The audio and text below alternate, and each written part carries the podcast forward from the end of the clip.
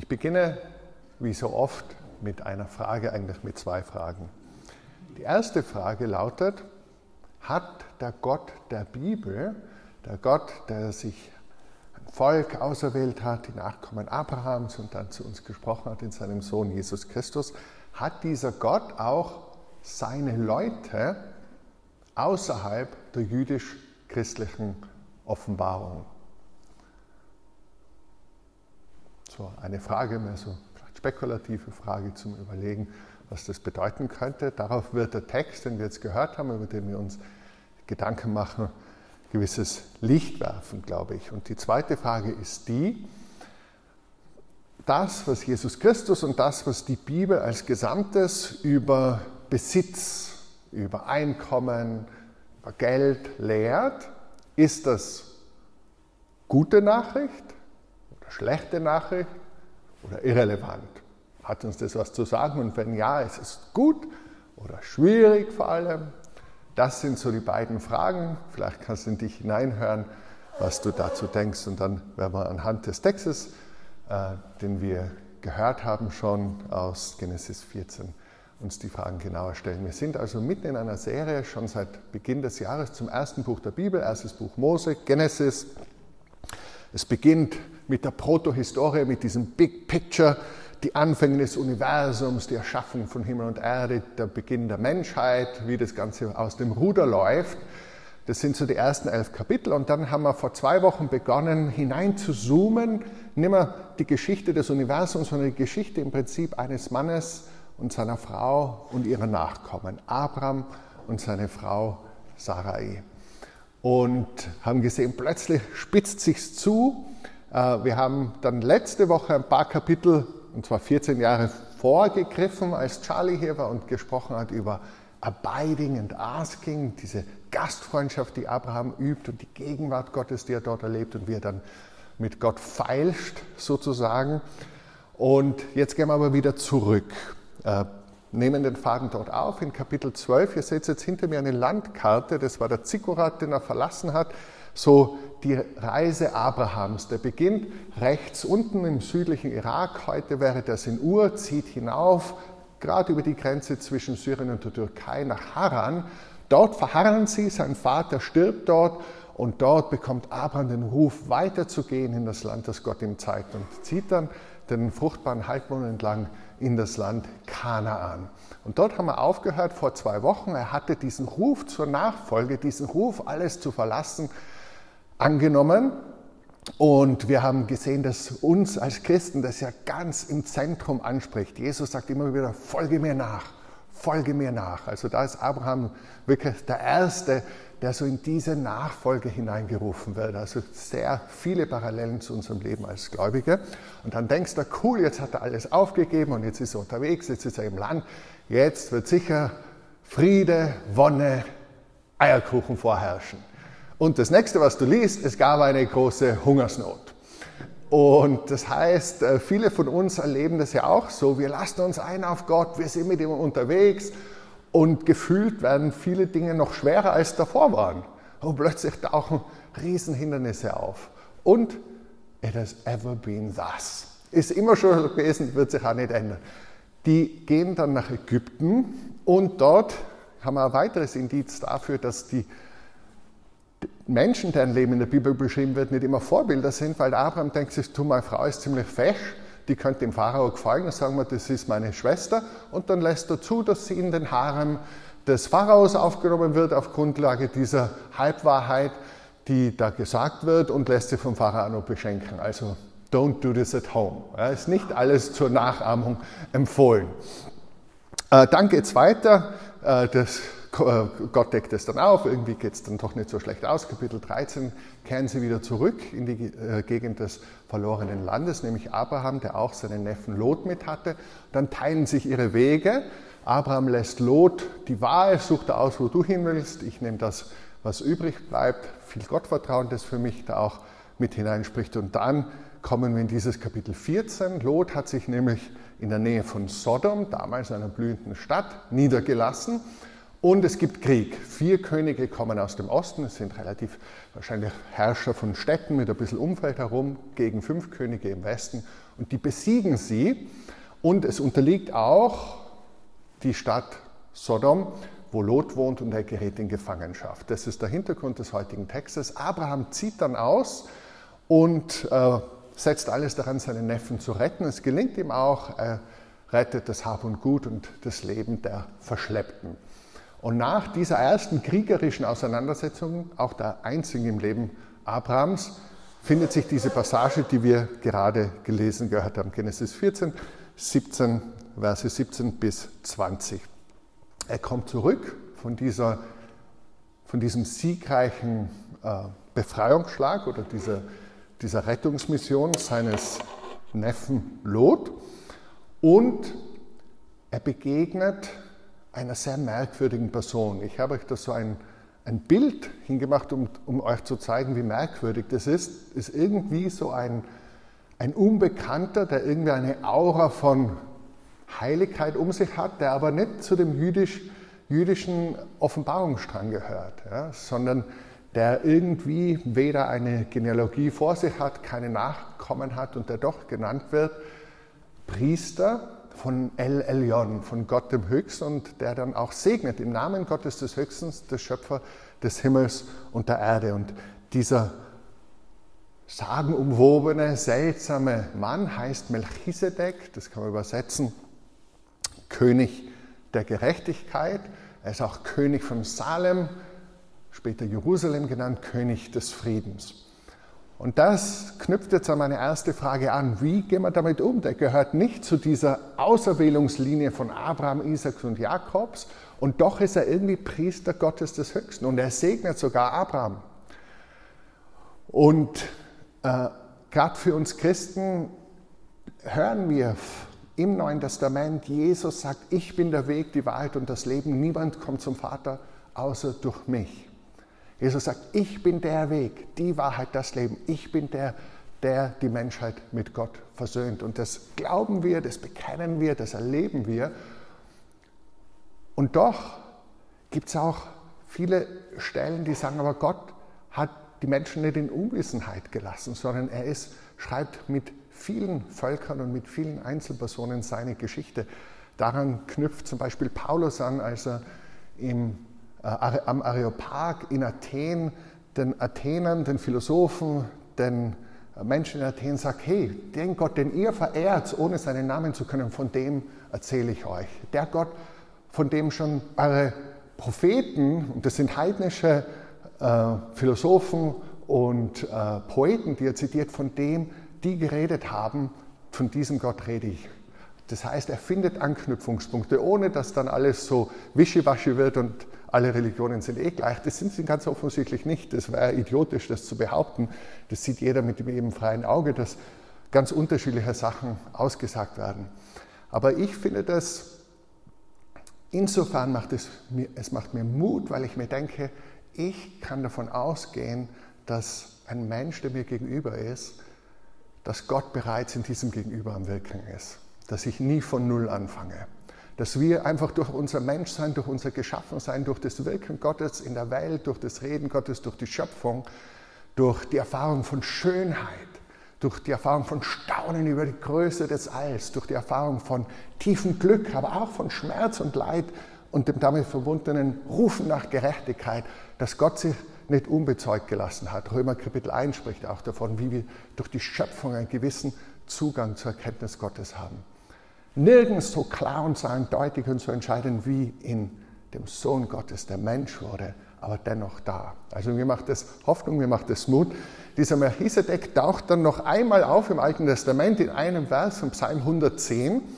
Übrigens, Psalm 110 ist, jetzt habe ich es auch schon verraten, sonst hätte ich erraten lassen müssen, meist, die meistzitierte alttestamentliche Stelle im Neuen Testament. Ist nicht Jesaja, ist nicht Genesis, ist nicht irgendwas anderes, sondern Psalm 110 ist am meisten zitiert oder hat Anspielungen darauf. Ganz spannend, da kommt dieser Melchisedek vor, wo es an einer Stelle heißt, Jesus selber zitiert im Psalm nicht die Melchisedek-Passage, sondern die einleitende Passage, aber über Melchisedek heißt, du bist Priester in Ewigkeit nach der Ordnung Melchisedeks. Und das ist seltsam, weil es gibt zu dem Zeitpunkt dann schon eine Priesterschaft in Israel Und im Neuen Testament entfaltet es dann vor allem der Brief an die Hebräer, was das bedeutet und sagt, hey, das ist ein Typus, das ist ein Vorschatten auf Jesus hin. Und Jesus erfüllt es. Er ist der, der keine Vorfahren hat, keine biologischen Nachfahren hat, der Priester in Ewigkeit ist, der eben nicht Nachkomme aus dem Stamm Levi ist, aus dem Stamm Juda, der eigentlich nicht für Priester verantwortlich war.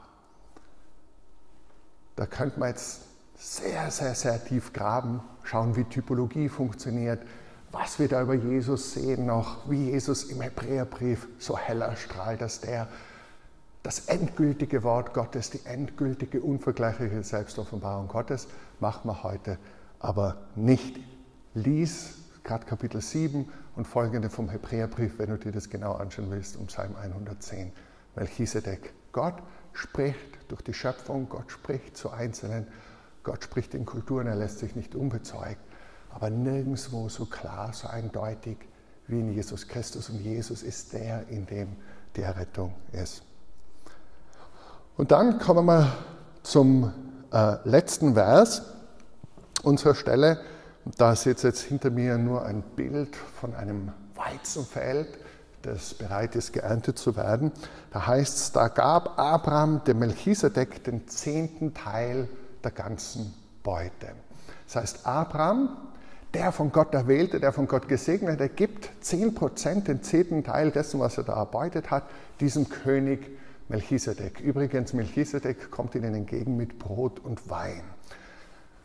Primär natürlich einfach Gastfreundschaft, sekundär, wir Christen können das natürlich unschwer lesen vor dem Hintergrund des Neuen Testaments, äh, ohne daran zu denken, dass Jesus uns Brot und Wein gegeben hat, mein Leib, mein Blut für euch. Auch da wieder ganz interessant, wie die Bibel miteinander verwoben ist. Und Abraham gibt ihm da 10 Prozent. Und da beginnt, da wird zum ersten Mal das erwähnt, eine Praxis, die das jüdische Volk und dann auch die meisten Christen haben das historisch übernommen, diesen praktischen Weg der Nachfolge des Lebens mit diesem Gott Abrahams, Isaaks und Jakobs prägt, nämlich Gott zu ehren mit unserem Besitz, mit dem Ertrag unserer Arbeit und zwar im Alten Testament war es eindeutig dann geregelt für alle, den Zehnten zu geben, den zehnten Teil des Ertrages zu geben. Ist es gute Nachricht? Ist es schlechte Nachricht? Gilt es überhaupt für Christen? Wir sind ja nicht unter Gesetz, sondern wir sind in Freiheit. Was hat es mit uns zu tun? Und ich mein Anliegen ist heute, dass ihr mit freudigem Herzen heimgeht und sagst, hey, das ist Good News, das ist richtig, richtig gut, das tut uns gut und damit sind wir eingebunden in die Geschichte Gottes mit den Menschen. Den ersten Indiz in diese Richtung haben wir übrigens schon einmal gesehen, dieses Leben aus Dankbarkeit und aus Dankbarkeit Gottes Beste zu geben. Wenn ihr euch erinnert, vor ein paar Wochen, als wir in Genesis 4 die Geschichte von Kain und Abel angeschaut haben. Beide bringen ein Opfer Keins Opfer wird nicht näher bestimmt, er bringt halt irgendwas, aber bei Abel heißt es, er brachte die Erstlinge und das Fett, also das Beste. Das ist der einzige Unterschied, den du im Text festmachen kannst, dass er das, die Erstlinge gibt, das Erste, was da ist, und Gott das Beste gibt. Und Gott freut sich darüber. Dann eben die, das nächste Indiz dafür sehen wir bei Abraham, der den Zehnten gibt an diesem Melchisedek. Und es kommt dann nochmal vor, dem, vor Moses und dem Gesetz Mose vor, wenn Jakob in einer Situation ist, wo wir uns vielleicht hineinfühlen können, nämlich ganz am Ende. Jakob hat gerade seinen Vater betrogen und seinen Bruder betrogen, seinen Großen, und der große Bruder ist ihm auf den Fersen und will ihm ans Leder. Also ich sage jetzt, wir können uns da einfühlen, wahrscheinlich nicht, weil ihr gerade eure Väter betrogen habt und eure Brüder und eure Brüder euch nach dem Leben trachten, aber weil er in einer ganz großen Krisensituation ist. Er hat nichts mehr, er hat nur mehr die Kleider am Leib und gerade noch sein Leben. Und er ist auf der Flucht für sein Leben und Rückkehr zu seiner Familie, Rückkehr zum Vater, Rückkehr in die Sicherheit und die Versorgung. Dieser Weg ist ihm verschlossen. Und er geht ganz allein in die Ferne, in die Fremde und legt sich schlafen. Und dann hat er diese berühmte Gotteserfahrung, wo er Engel auf und niedersteigen sieht und aufwacht und sagt, wow, Gott ist an diesem Ort und ich wusste es nicht. Bethel nennt er dann diesen Ort Haus Gottes. Und nachdem er diese Gottesbegegnung hat, und rausfindet, dass Gott an diesem Ort ist, an diesem Ort der Flucht, an diesem Ort, wo er ganz allein ist, da betet er und macht er Gelübde und sagt, wenn Gott mit mir ist und mich behütet auf diesem Weg, den ich gehe, und mir Brot zu essen und Kleidung anzuziehen gibt, und ich in Frieden zurückkehre zum Hause meines Vaters, dann soll der Herr mein Gott sein. Er sagt, Gott, wenn du mich versorgst, will ich dir treu sein, dann sollst du mein Gott sein. Ist ja ganz am Anfang, er ist, er ist der Dritte in dieser Generation, der Nachfolger Jahwes. Und dieser Stein, den ich als Gedenkstein aufgestellt habe, soll ein Haus Gottes werden. Ich will ein Haus hier bauen für dich. Und dann heißt es, und alles, was du mir geben wirst, werde ich dir treu verzehnten. Alles, was du mir geben wirst, werde ich dir treu verzehnten. So, er hat gar nichts, null und sagt, ich schaue auf dich als meinen Versorger, der mir Brot gibt, der mich versorgt und ich werde dich ehren mit dem, was du mir gibst. Ich werde dir treu den Zehnten geben. Und du siehst, dass es nichts mit Gesetz und Vorschrift zu tun hat, sondern einer, der weiß, dass er Gott braucht als Beschützer und Versorger, der sagt, hey Gott, ich brauche dich als Versorger und wenn du mich versorgst, ich will dir treu nachfolgen und ich will dich ehren mit dem Zehnten. Das ist eigentlich so aus dieser ganz intimen Gottesbeziehung. In großer Not ist das entstanden. Ja. Und seitdem wird es praktiziert. Ihr seht es dann im Gesetz Mose, in der Tora, gibt es übrigens drei Zehnte, ganz spannend, wenn man das studiert. Der erste Zehnte, der erwähnt wird, ist für die Leviten, die im Tempel Dienst tun, die dort anbeten, die für die Lehre auch sorgen, die für den Opferdienst sorgen, die einfach für den Gottesdienst sorgen, für das ganze Volk. Einer von zwölf Stämmen ist ausgesondert. Die sollen keine Ackerfelder besitzen, dürfen sie nicht, nicht selber das Feld bestellen, sondern denen ist aufgetragen, Gott anzubeten und ihn zu loben, ihn zu preisen, den Tempeldienst zu tun. Und dafür werden sie vom ganz, von den elf anderen Stämmen versorgt mit dem Zehnten. Es gibt einen zweiten Zehnten, der dann erwähnt wird im fünften Mosebuch, wo der dafür da ist, dass das Volk Israel zu den Festzeiten dreimal im Jahr nach Jerusalem ziehen kann, dort feiern kann und gut essen und trinken kann. Das taugt mir so. Es gibt einen Fastentag im jüdischen Kalender, Yom Kippur, aber es gibt ganz, ganz viele Festtage, wo es zum Gottesdienst gehört, gut zu essen, guten Wein zu trinken, leckeres Fleisch zu essen, vor Gott das Gute zu genießen. Das gefällt mir, das spricht mir an. Ja. Äh, und, und zu dem Volk gehören wir. Das war der zweite Zehnte und der dritte Zehnte ist der Armenzehnte, der für die, äh, die Waisen, die Witwen und die Armen gegeben wurde, alle drei Jahre. Und du siehst das, kannst das, wenn es dich genau interessiert, nachlesen, dass zum Beispiel im Buch Tobit siehst du das, 200 vor Christus geschrieben, dass das das jüdische Verständnis war. Da heißt es im Buch Tobit 1, 7 und 8, den ersten Zehnten aller Feldfrüchte gab ich den Leviten, die in Jerusalem Dienst taten. Den zweiten Zehnten verkaufte ich und verwendete den Erlös alljährlich für meine Wallfahrt nach Jerusalem. Den dritten Zehnten gab ich denen, für die er bestimmt war. Auch bei Josephus in den jüdischen Altertümern findest du die Rede von den drei Zehnten. Das ist also der Kontext des Alten Testaments zur Zeit Jesu. Und jetzt ist natürlich für uns als Christen spannend, äh, irgendwo haben wir doch einmal gehört, wir sind nicht unter Gesetz. Torah gilt Zumindest nicht in allen Bereichen für uns. Die meisten unserer Kinder werden nicht beschnitten, zumindest nicht aus rituellen Gründen, also die Buben. Für die Frauen hat es ja Gott sei Dank sowieso nie gegeben im, äh, im, im, im, jüdischen Bund. Was, wie betrifft uns das jetzt?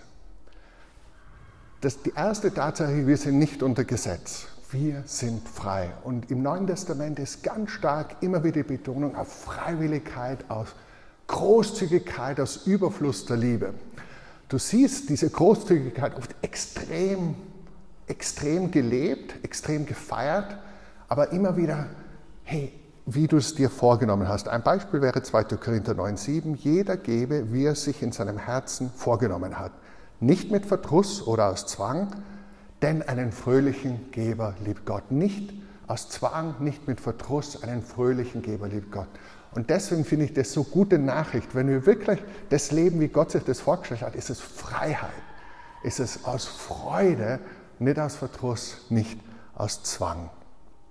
Sie ist auch im Alten Testament übrigens oft freiwillige Opfer Bau der Stiftshütte, Bau des Tempels, Wiederherstellung des Tempels. Und was da sehr cool ist, da ist teilweise so Freude dazu geben, dass an mehreren Stellen es heißt, man musste dem Volk Einhalt gebieten und sagen, bringt's nichts mehr, wir haben mehr als genug. Es ist äh, Spendenschlussaufnahme. Ja? Wir können das gar nicht mehr verarbeiten für den Tempel. Zu viel Gold, zu viel Edelsteine, zu viel Holz. Und not a bad problem to have, würde ich mal sagen. Also ich kenne nicht viele christliche Gemeinden, die äh, sich aufgefordert zu sagen, hey, bitte nichts mehr geben, weil wir haben so viel zu viel, wir können das gar nicht alles verarbeiten was ihr aus Großzügigkeit für unser gemeinsames Werk gegeben habt. Also es gibt es auch im Alten Testament. Im Neuen Testament kommt der Zehnte schon vor. Erstens ist ziemlich sicher, dass Jesus den Zehnten gegeben hat. Er war gottesfürchtiger Jude. Zweitens haben die Pharisäer mit ihm gegessen und du findest im Talmud zum Beispiel Stellen, dass es verboten ist, mit jemandem zu essen, der den Zehnten nicht gibt. Äh, drittens hat es nie Vorwürfe gegeben, dass er ihn nicht gebe. Man hat ihn kritisiert, dass er zum Beispiel die Speisevorschriften nicht so hält von den Waschungen und den Sabbat nicht hält. Also das hätte sich sicher niedergeschlagen. Auch und am deutlichsten ist, dass Jesus den Zehnten explizit bestätigt. Also mal eine Auseinandersetzung mit den Pharisäern hat, sagt er, schaut, ihr verzehntet sogar die Gartenkräuter. Das war vom Gesetz her nicht notwendig, sondern nur die Feldfrüchte. Aber ihr macht es so, wir machen das selbst für die, die Minze, die bei uns im Garten wächst, der Gemano den Zehnten. Ihr nehmt es ganz genau. Und Jesus sagt, ja, das hättet ihr tun sollen, nämlich das, was ihr vergessen habt, die, die Barmherzigkeit Gottes. Die vergesst ihr neben eurem genau schauen, dass ja der zehnte Teil von der Minze verzehntet wird und ihr vergesst die Gerechtigkeit und die Barmherzigkeit Gottes. Also das ist eine Gefahr. Aber er sagt, das hättet ihr tun sollen, die Barmherzigkeit Gottes, und jenes nicht lassen sollen. Ihr hättet nicht den Zehnten lassen sollen, nur ihr solltet es nicht über eurer ganz genauen Abrechnungswut vergessen, was eigentlich im Zentrum steht. Der Zehnte wurde also nie aufgehoben und es gibt, das ist interessant, im Neuen Testament kein explizites Beispiel für Geben, kein positives Beispiel wo jemand weniger als 10% gibt. Es gibt viele Beispiele, wo die Leute deutlich mehr geben, aber keines, kannst nachschauen, wo es weniger gibt. Jesus ist also eigentlich nur viel radikaler als die 10 Prozent. Ne? Du kennst vielleicht die Geschichte, ein reicher Jüngling kommt, sagt, hey, was muss ich tun, damit ich ewiges Leben erde, geht ein bisschen in Erbe und am Schluss sagt er, eines fehlt dir noch, verkauf alles, was du hast, gib es dem Armen, komm, folge mir nach.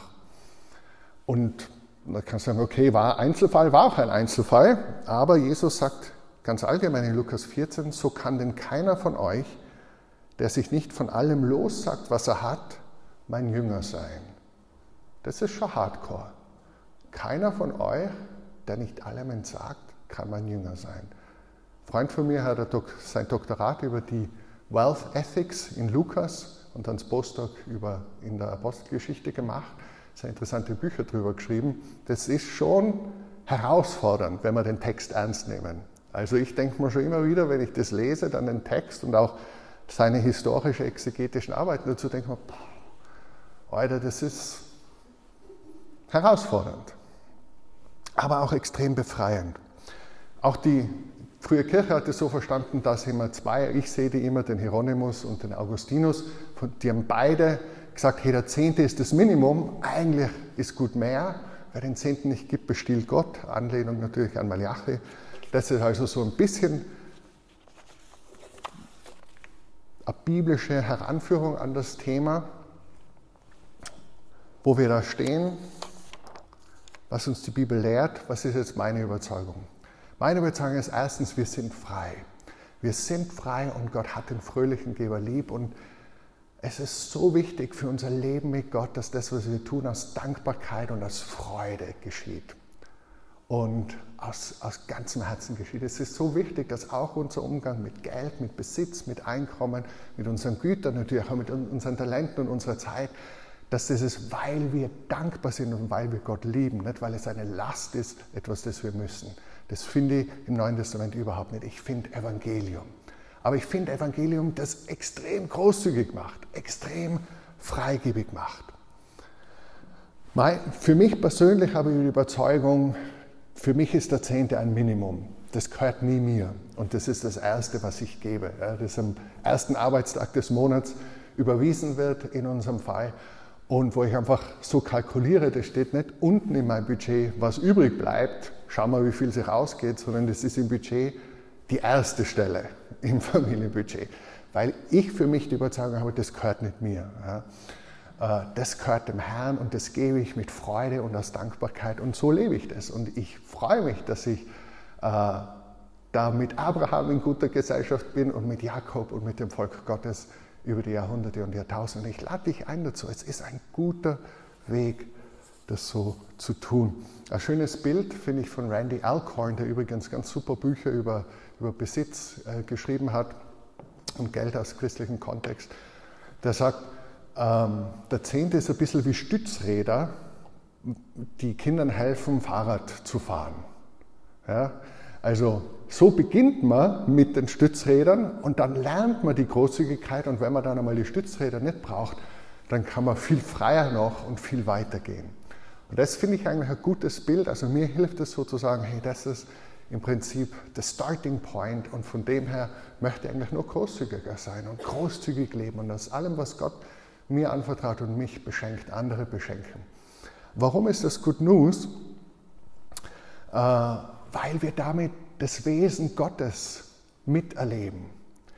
Gott ist die Großzügigkeit in Person und wo wir großzügig sein können, haben wir Anteil am Wesen Gottes. Gott ist die Liebe in Person, Gott beschenkt uns ständig. Und wenn wir verteilen, manche von euch haben so Gaben, die ich weiß, Großzügigkeitsgaben. Ja? Und du merkst, dass, boah, ich habe kürzlich mit, mit zwei Freunden gesprochen, die mir beide erzählt haben, hey, ich bin so glücklich, wenn ich geben kann. Ich spüre Gottes Gegenwart, ja, ich spüre Gottes Aufmerksamkeit. In diesen Fällen recht erfolgreiche Leute, beruflich erfolgreiche Leute, aber Gott sei Dank ist es nicht nur für die, die viel Geld haben, möglich, an der Großzügigkeit Gottes teilzuhaben, sondern für uns alle. Gott lädt uns alle ein. Gott lädt uns alle dazu ein. Äh, der Randy Alcon ist ziemlich hardcore, sagt, wenn wir sagen, ich kann mir den Zehnten nicht leisten, wie gesagt, es geht nicht um Druck, es geht nicht um, um du musst, ja, aber es geht auch um Challenge und was er sagt, okay, would you die if you had 10% less income? also er bringt da schon die Challenge, sagt, ehrlich, also du wirst sterben, ja, wenn du das jetzt Gott geben würdest. Und, und also er ist ziemlich hardcore, sagt er, ich glaube manchmal sagen wir das eher so, dass relativ wohlhabende Menschen im Westen sich dahinter verstecken, dass es kein Gesetz ist, anstatt in Großzügigkeit überzuborden. Finde ich, finde ich spannend. Dann kann man eine letzte Frage kurz ansprechen, wohin soll man denn den Zehnten eigentlich geben? Ich finde es da schön, auf der Website von der Redeemer Presbyterian Church, Tim Keller, steht, Should I give my tithe to Redeemer Presbyterian Church? Und dann sagen sie, the answer is a qualified no. Das hat mir gefallen. Also soll ich das da in diese Ortsgemeinde Redeemer geben? Und dann sagen sie, die Antwort darauf ist ein qualifiziertes Nein. Ich habe gut, das gefällt mir. Muss ich weiterlesen? Und ich glaube, auch aus meiner Sicht ist so die Antwort. Und dann sagen sie natürlich das offensichtlich als erstes. Den Zehnten geben wir dem Herrn.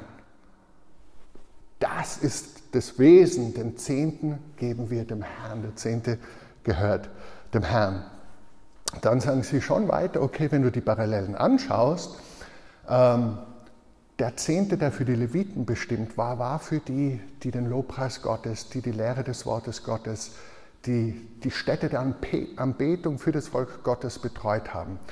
Das heißt, sie sagen, wenn Redeemer deine Heimatgemeinde ist, deine Kirche bist, wo du bist, dann laden wir dich herzlich dazu ein, den Löwenanteil deines Zehnten hierher zu geben. Das ist für uns stimmig und biblisch stimmig. Ja. Aber natürlich ist es auch gut, Mission zu unterstützen ja, und, und, und die Verkündigung von Gottes Wort zu unterstützen. Wenn man den zweiten Zehnten anschaut, denke ich, hey, investiere, dass du und deine Leute, wenn du Familie hast, im engeren Sinn du und deine Familie, sonst du und dein Clan, dass ihr zum Beispiel auf Freizeiten fahrt.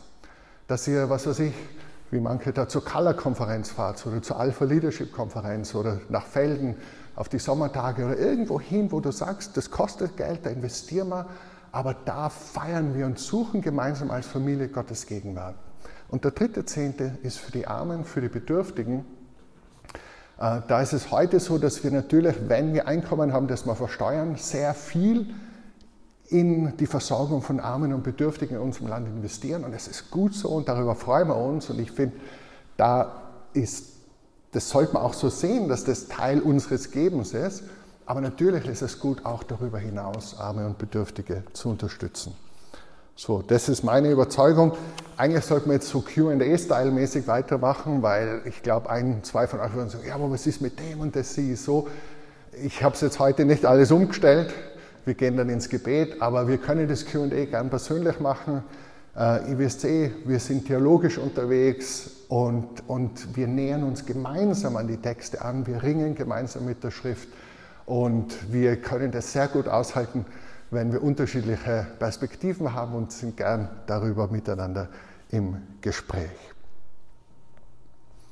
Keine Predigt kommt aus ohne ein Zitat von C.S. Lewis, also manche schon, die heutige nicht. C.S. Lewis sagt folgendes, finde ich recht spannendes zum Thema Geben in diesem Buch Mir Christianity auf Deutsch, furchtbar übersetzt, pardon, ich bin Christ. Da sagt er, ich glaube nicht, dass wir festlegen können, wie viel wir geben sollen. Ich fürchte, die einzige sichere Regel ist, mehr zu geben, als uns übrig bleibt. Mit anderen Worten, wenn unsere Ausgaben für Komfort, Luxus, Unterhaltung und so weiter dem entsprechen, was andere mit demselben Einkommen wie wir ausgeben, dann geben wir wahrscheinlich zu wenig. Wenn unser Geben uns überhaupt nicht schmerzt oder einschränkt, dann würde ich sagen, ist es zu wenig. Es sollte Dinge geben, die wir gerne tun würden, uns aber nicht leisten können, weil unser Commitment zum Geben sie ausschließt. Finde ich spannend. Über Louis wissen wir posthum, dass er das auch gelebt hat. Er ist ja gut erforscht, sein Leben. Ich fasse zusammen. Das erste ist Dankbarkeit und Gottvertrauen stehen im Zentrum. Unser Umgang mit Geld spiegelt wieder, dass wir Gott dankbar sind, dass er uns alles anvertraut hat, was wir bekommen, dass wir ihm dankbar sind und zu ihm vertrauen, dass er uns weiterhin versorgen wird. Dankbarkeit und Gottvertrauen sind der Kern und das Wesen des christlichen Umgangs mit Besitz. Erstens. Zweitens, Großzügigkeit stehen im Zentrum. Gott selbst ist unheimlich großzügig. Er schenkt uns Leben. Er schenkt uns die ganze Welt, die Gaben, alles, was wir haben, haben wir bekommen. Und er lädt uns ein, mein Kind, ahme mich nach, sei großzügig, verschenke, was du hast, beschenke Arme, beschenke andere, die weniger haben. Bring dich ein, gib von dem, was ich dir anvertraue. Ahme mich nach. Gott verspricht uns auch, Lohn. Es gibt das Prinzip von Saat und Ernte, das steht im 9. Korinther 9,6 in dem Vers, den ich vorher zitiert habe, vor dem Vers, den ich vorher zitiert habe. Dies aber sage ich, wer sparsam sät, wird auch sparsam ernten und wer segensreich sät, wird auch segensreich ernten. Das heißt bitte nicht, dass wenn ich jetzt 100 Euro sehe, ich dann 1000 Euro ernte und wenn ich noch mehr sehe, ich mir dann den Porsche leisten kann. Wird manchmal so ausgelegt, ist absolut eine Lüge from the pit of hell. Äh, Das glauben wir nicht, aber Gott versorgt. And you can never outgive God. Gott wird uns immer mehr zurückgeben, als wir geben. Was ich auch schön finde, ist, dass Gott uns Verantwortung überträgt. Unser Geben macht einen Unterschied. Es macht einen Unterschied. Das gilt für unsere Finanzen, das gilt natürlich auch für unsere Zeit, für unsere Empathie. Gott behandelt uns als Erwachsene. Und er sagt, du, ich vertraue dir das an und ob du es machst oder nicht, ist nicht gleichgültig, sondern es macht einen Unterschied im Leben von anderen. Gott behandelt uns als Adults. Geben ist Nachahmung Jesu und damit Nähe zu ihm. Ich schließe ab mit dem Zitat aus 2. Korinther 8, Vers 8 und 9. Nicht befehlsweise spreche ich, sondern um durch den Eifer anderer auch die Echtheit eurer Liebe zu prüfen. Denn ihr kennt die Gnade unseres Herrn Jesus Christus, dass er, da reich war, um euretwillen arm wurde, damit ihr durch seine Armut reich werdet. Jesus ist um unsertwillen arm geworden, damit wir durch seine Armut reich beschenkt werden. Lasst uns Jesus nachahmen und aus Liebe großzügig sein und geben aus dem, was Gott uns anvertraut hat. Amen.